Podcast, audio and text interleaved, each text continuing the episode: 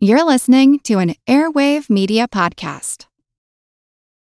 This episode is brought to you by Visit Williamsburg.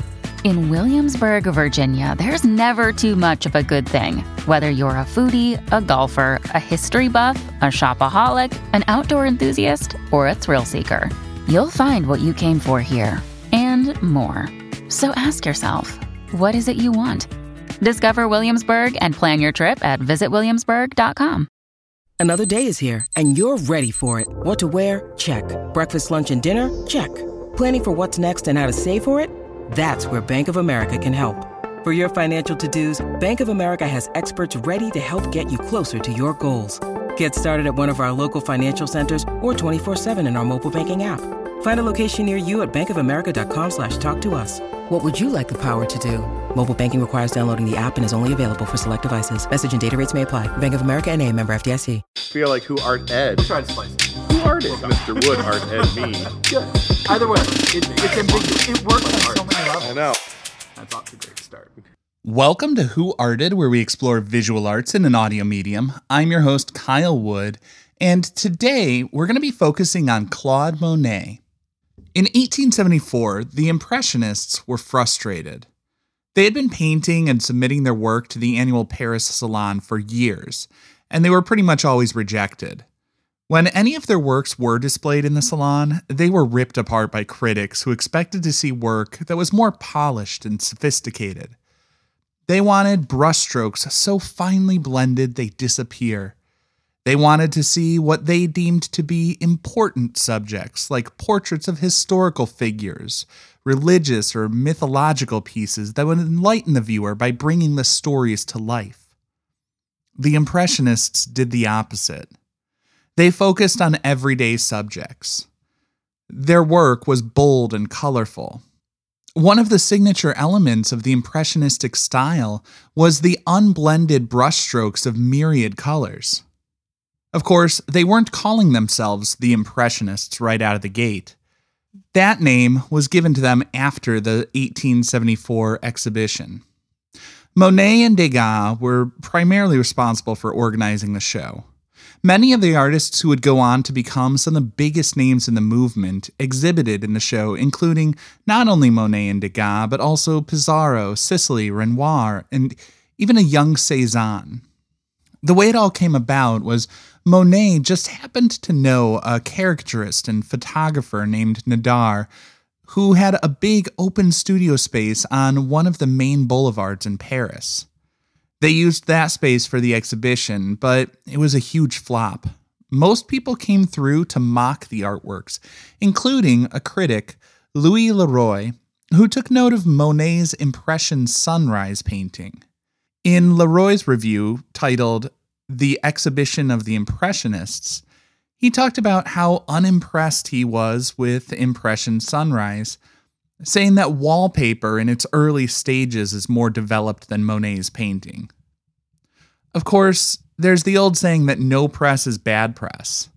These types of scathing reviews publicized the show and got people curious about the works critics found to be laughably bad. One review actually suggested that a comedian had simply splattered paint across multiple canvases, signing different names to put on a show as a joke. In the end, though, about 3,500 people came to the show, and each one of them paid one franc, the same cost as admission to the Paris Salon. Monet and his contemporaries embraced the name Impressionists, and the movement grew in popularity. It's still considered one of the most popular movements today. I think what's interesting to me is that the Impressionists seem calm and almost quaint by today's standards, just little daubs of color to capture the light and shadow of the world around them as they saw it. But all of this was reflective of massive change not only in painting, but society. Monet loved his garden and made about 250 paintings of water lilies. He and his contemporaries were focused on color, light, and how our eyes perceive the world. But I would say technology was also central to the development. In his painting of the train station, the Gare Saint Lazare, forgive me on pronunciations, not a native French speaker, not a French speaker of any sort, but Monet in that painting gives us a glimpse of the iron and glass station filled with smoke of the steam engines. One critic wrote, quote, Unfortunately, thick smoke escaping from the canvas prevented our seeing the six paintings dedicated to this study. While the Impressionists were overtly apolitical, they didn't really want to get mixed up in any controversy. There's always a statement made by what's shown and what is not shown. Even if the artist himself or herself strives to be objective, simply holding a mirror to the world, which way they aim that mirror matters. Monet shows the steam engine in its element as the subject of the work, not merely something in the background. And technology, of course, drives change in our world. In the 19th century, steam engines were new technology making the world more broadly accessible to people. But also in the middle of the 19th century, painters suddenly had to compete with the camera as photographs could quickly and easily capture the lines, shapes, and proportions of a subject, painters shifted their focus to the color, an element cameras could not capture at that time. The tube of paint and numerous synthetic pigments also came about in the 19th century, giving artists easy access to a wider range of colors. I can't help but wonder if that might have something to do with the sudden interest in showing all of the individual colors laid out on the canvas. As I look at Monet's use of so many colors, the pinks and the blues of the clouds rising from the steam engine, I think of the critics, the defenders of the status quo, feeling threatened by change. They feel overwhelmed by the subject and begin to choke at the sight of roaring engines filling the space with smoke, and they want to look away. They want the grand facades of buildings and well dressed elites walking the city streets, not the workers and the machines that powered the advancements. Monet, though, was unwavering. He meticulously studied his subjects at different times, different seasons, to find the beauty of even the smoke and engines in the industrial space. While the critics wanted grand visions of mythology, Monet showed what he and countless others experienced in the real world.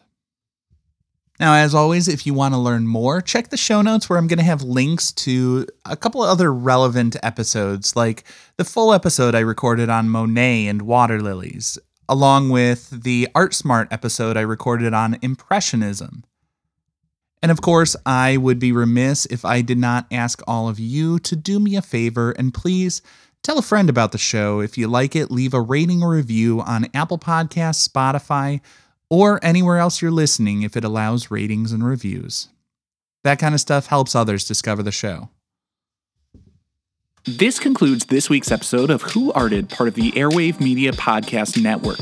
If you found this tolerable, please leave a rating or review on your favorite podcast app. You can find images of the work being discussed this week and every week on social media at Who Arted Podcast on Twitter, Instagram, and TikTok, and of course on the website whoartedpodcast.com. Podcast done.